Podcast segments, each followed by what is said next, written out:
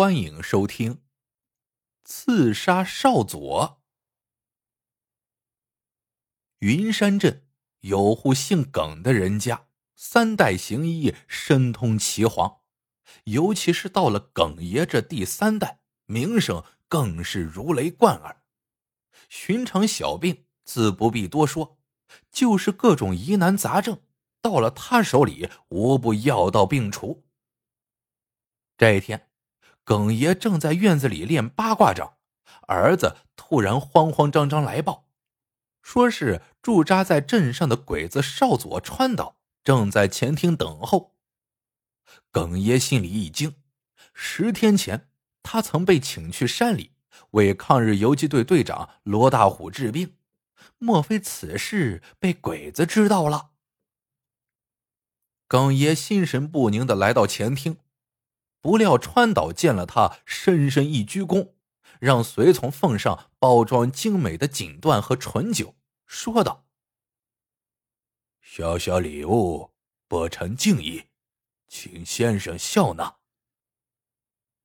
耿爷吃不准川岛这是什么意思，说道：“老夫治病从来只收诊金，不收礼物。说吧，你哪儿不舒服？”川岛笑道：“先生，我不是来看病的，而是专程拜访您的。我非常喜欢中医，并一直在研习，但中医实在太深奥了，有很多地方我不得要领，希望能够得到先生您的指教。”耿爷听了，不禁哑然失笑，心想。这中医是我们中华民族的国粹，博大精深。你们杀人放火的鬼子能懂什么？但川岛根本不理会耿爷对他的蔑视，开始侃侃而谈自己接触过的一个奇怪病例，竟说的头头是道。耿爷不由来了兴致，说道：“看来你对中医……”的确做过一番研究，不过中医重在实践，不知道你的脉切的如何。说着，有意伸出胳膊试他一试。川岛没有丝毫惬意，像模像样的用食指、中指和无名指分别按在耿爷胳膊上的寸、关、尺三个部分，轻按一下。又重按一下，在查看了耿爷的舌苔后，颇有把握的说：“先生舌苔薄白，脉象浮紧，症状应为外感风寒，所以现在可能会感到头痛，身体发冷。不知我说的对不对？”耿爷轻捻长须，不说话，心里却暗暗吃惊。因为他昨晚的确受了凉，早晨起床后就感到头有点沉。刚才在院子里练八卦掌，就是为了发汗驱寒。看来这家伙肚子里还真有些东西呢。不过，耿爷可不想和鬼子交往。川岛似乎看出了耿爷的心思，也不说穿，却掏出一张发黄的纸，恭恭敬敬奉上。耿爷疑惑的问：“这是？”川岛说：“先生，这是我从长白山一位药农手里买来的，是专治跌打损伤的秘方，送给先生，万望笑纳。”耿爷一听，立刻摇头：“既是秘方，不可轻易向人展示，请阁下带回珍藏。”谁知川岛淡淡一笑：“秘方本来就是治病救人的，知道的人越多，救的人不也就越多吗？我还有其他几种秘方，改日带来给先生。”川岛这番话在耿爷心里掀起一阵涟漪。一家从来都把秘方视为生命，就是耿爷自己。可以施医，施药施金钱，但绝不会把秘方施与他人。川岛的话让耿爷自愧不如，耿爷在不知不觉中对他生出了一份好感。从此，川岛就经常来耿爷这里登门拜访。每次来，他都不穿军装，完全是一副青年学者的儒雅做派。据川岛自己说，他十二年前毕业于东京医科大学，到中国后，一次偶然的机会领略到中医的神奇，从此便迷上了。因为既懂西医，又对中医颇有研究，所以谈吐之间，川岛的不少见解都令耿爷有耳目一新之感。耿爷从中获益匪浅，渐渐的，也就真把川岛视为门生，悉心的加以指点。这天早上，耿爷正在前厅整理自己的行医资料，就见日军司令官龟田带着一队鬼子兵，抬着副担架匆匆进来。耿爷一看，躺在担架上的人竟是川岛，他头肿如牛。蜷曲着身子，一副痛苦不堪的样子。原来川岛昨夜突然发病，鬼子军医给他打针吃药，折腾了一夜，却丝毫不见好转。川岛便要求将他送到耿爷这里来。耿爷立即为川岛诊脉，对他说：“你现在的脉象十分杂乱，当不止一种病，除了急性麻痹外。”还有不明原因的肿胀，当务之急先治痹症，减轻疼痛，然后再对付肿胀。你以为如何？川岛不住的点头。我信任先生，先生只管放手治吧。耿爷又凝神细细思索一番，然后开了一个方子，让儿子去抓药。抓来之后。又亲自下厨煎熬，正要端给川岛去喝时，儿子神色紧张的进来，对耿爷耳语道：“爹，鬼子在咱家门口设了岗哨，不准外人进，也不准咱家人出去。”耿爷心里不由一沉，看来治好川岛的病便罢，万一治不好，一家老小难逃一死。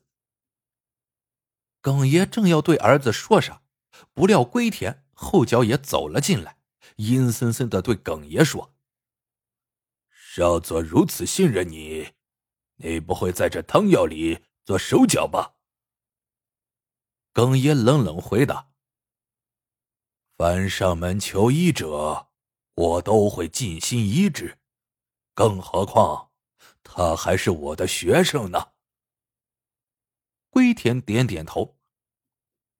这就好，我可以告诉你一个秘密。你曾给游击队长看过病，我们本来是要抓你的，但是少佐坚决不让，说留着你不会影响我们的圣战，但杀了你，世上就少了一个名医，所以你们全家才能活到今天。现在。你还坚持让他服这碗药吗？龟田这番话的言外之意，耿爷自然能够听出来。其实，龟田的怀疑不是多余的，耿爷确实在药里下了毒，而且是草乌和乌头两种大毒，用量之大足以致人死命。但耿爷下这样的猛药，不是要川岛死，而是想救活他。以川岛目前的症状，耿爷认为只有用这种以大毒攻恶毒的办法搏命一试，所以他稍一犹豫之后，还是将药端给了川岛。果然，药服下后不一会儿，川岛就有了明显反应，汗如泉涌，全身骨骼啪啪作响。两袋烟过后，就沉沉睡去。等醒过来时，脸上。已经完全没有了痛苦的表情，只是肿胀如故。川岛拉着耿爷的手，感激的说：“先生，真乃扁鹊重生，华佗在世啊！”耿爷也十分感慨。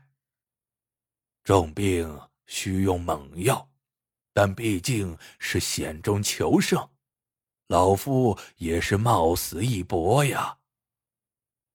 川岛甚为感动，先生救命之恩，学生永生不忘。耿爷朝他摆摆手：“仁者救人，这是一家的信条。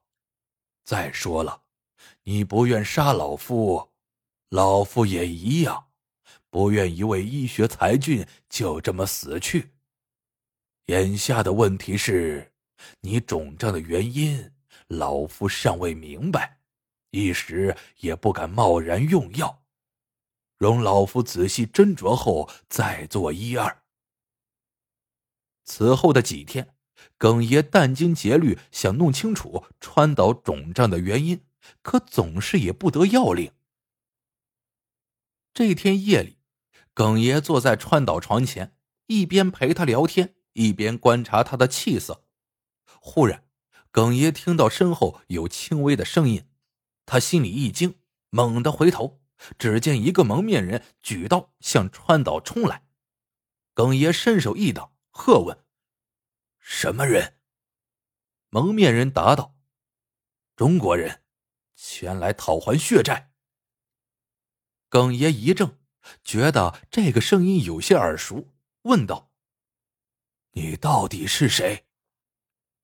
蒙面人摘下面巾，耿爷一看，原来是自己进山救治过的游击队队长罗大虎。罗大虎神色激动的说：“耿爷，你知道你救活的是什么人吗？他是鬼子特务长，是专门对付我们抗日游击队的。”我们一直想干掉他，今天正是天赐良机。耿爷沉声道：“你别乱来，他是老夫的病人，又是老夫的学生。你今天若当着老夫的面闹出什么动静来，老夫不会答应。”罗大虎眼一瞪：“耿爷，你说什么？不行！”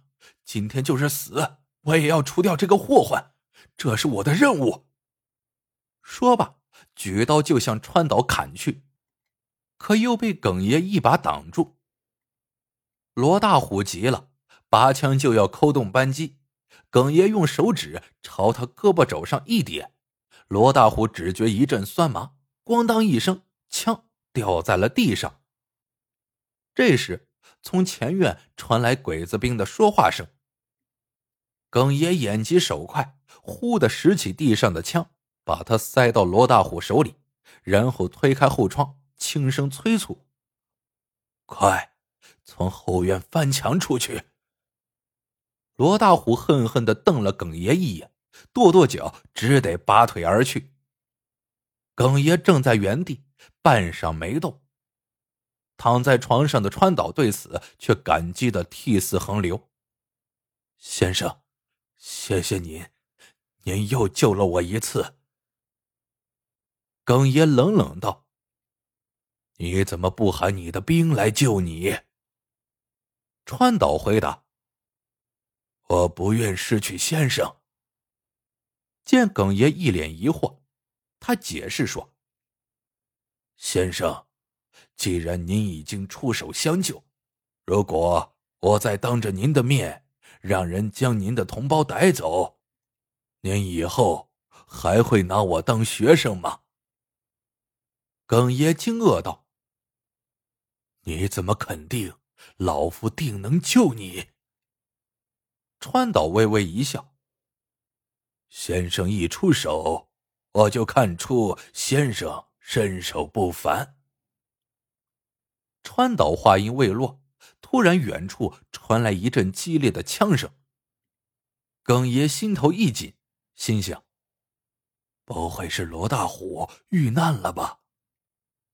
不想川岛在身后轻声安慰道：“先生，其实他如果能逃脱的话，倒是您救了他一命啊。”什么意思？耿爷不解。只见川岛从怀里亮出一把手枪，在耿爷眼前晃了晃。今夜，若不是先生您在场，他根本就走不出这个屋子。耿爷一怔，正好与川岛得意的眼神相通，他心里吃惊不已。这个川岛看上去温文儒雅，原来竟如此工于心计。自己与他朝夕相处，竟不知他时刻枪不离身。耿爷此时才意识到，川岛其实正是危险的敌人。这一夜，耿爷彻夜未眠。第二天，听说鬼子并没有抓到罗大虎，耿爷悬着的心才放了下来。此后月余，耿爷依然尽力施救川岛。为他消除肿胀，但效果都不明显。这天，耿爷对川岛说：“他想用穴位按摩的方法试试。”川岛因为见识过耿爷阻挡罗大虎打枪时的点穴功夫，一听就高兴的说：“太好了，按摩是中医一绝，我正想请教先生呢。”自此。耿爷一日三次给川岛按摩，一边按摩一边还给他讲解每个穴位的作用。数天之后，按摩作用显现，川岛的肿胀减轻了许多，病情明显好转。这天晚上，川岛告诉耿爷，第二天他有任务外出，只能暂时中断治疗了。耿爷一时无语。第二天一大早。接川岛的车还没来，倒是耿爷的儿子带着全家上了马车。川岛问他们要去哪里，耿爷淡淡的说是去后山三清观还愿。耿家人走后，耿爷对川岛说：“你身体还未完全康复，四处奔波定会加重病情，不如趁现在等车的功夫，老夫。”再给你做一次按摩吧。耿爷的关切之情溢于言表，川岛心里热乎乎的，欣然同意。也许是因为川岛要走，耿爷显得有些心事重重。川岛问他怎么了，耿爷一声叹息：“川岛，你是个医学奇才，我儿子远远比不上你呀。”如果你潜心学医，老夫定会全力成全。你将来的成就绝不在老夫之下。你干嘛要拿起武器杀人呢？你的手本该是替人诊脉开方的呀。自打结交以来，耿爷从来不和川岛谈论医学以外的话题，所以听了耿爷今天这番话。川岛不由得一愣。不过，耿爷如此评价自己，川岛还是有点沾沾自喜，便说道：“承蒙先生器重，学生这些日子从先生这里获益匪浅，也正想把自己所学传授给我们军。”川岛正说着，突然发现自己说漏了嘴，赶紧打住。他看到耿爷的脸黑了下来。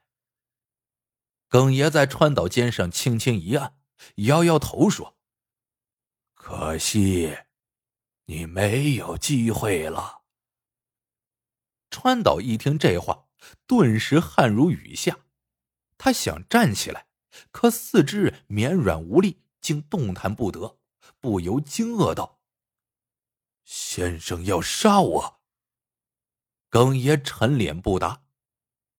其实，自打发生罗大虎那件事情之后，耿爷就已经下定决心不让川岛活着走出自家院门。但为了全家人的安全着想，他得找个合适的时机。昨晚川岛说要走，耿爷就料定守卫的鬼子会因此放松对家人的看管，于是便让儿子一早。带着全家先一步逃离，自己则留下来完成最后的心愿。川岛不懂，先生既然倾力救我，为何又要杀我？耿爷回答说：“一来，你是老夫的学生；二来，你是老夫的病人。全力施救是老夫行医的信条，所以老夫要救你。可你又是老夫的敌人，所以老夫不得不杀你。”川岛愤愤道：“先生，没有我，您全家早已命丧黄泉。您杀我是忘恩负义呀！”耿爷仰天长啸。可如果让你活着出去，我们的抗日游击队就会蒙受重大损失。片刻，龟田赶到了，他跳下车，一头扑进屋子，看到川岛正沉沉大睡。龟田大吼着，让川岛赶快起来。然而，任他怎么吼叫，川岛就是一动不动。龟田这才知道大事不好，冲出屋子要找耿爷算账，却发现耿爷神情淡定的站在屋檐下。眺望着远方。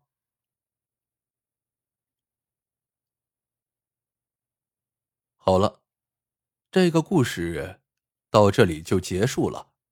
喜欢的朋友们记得点赞、评论、收藏，感谢您的收听，我们下个故事见。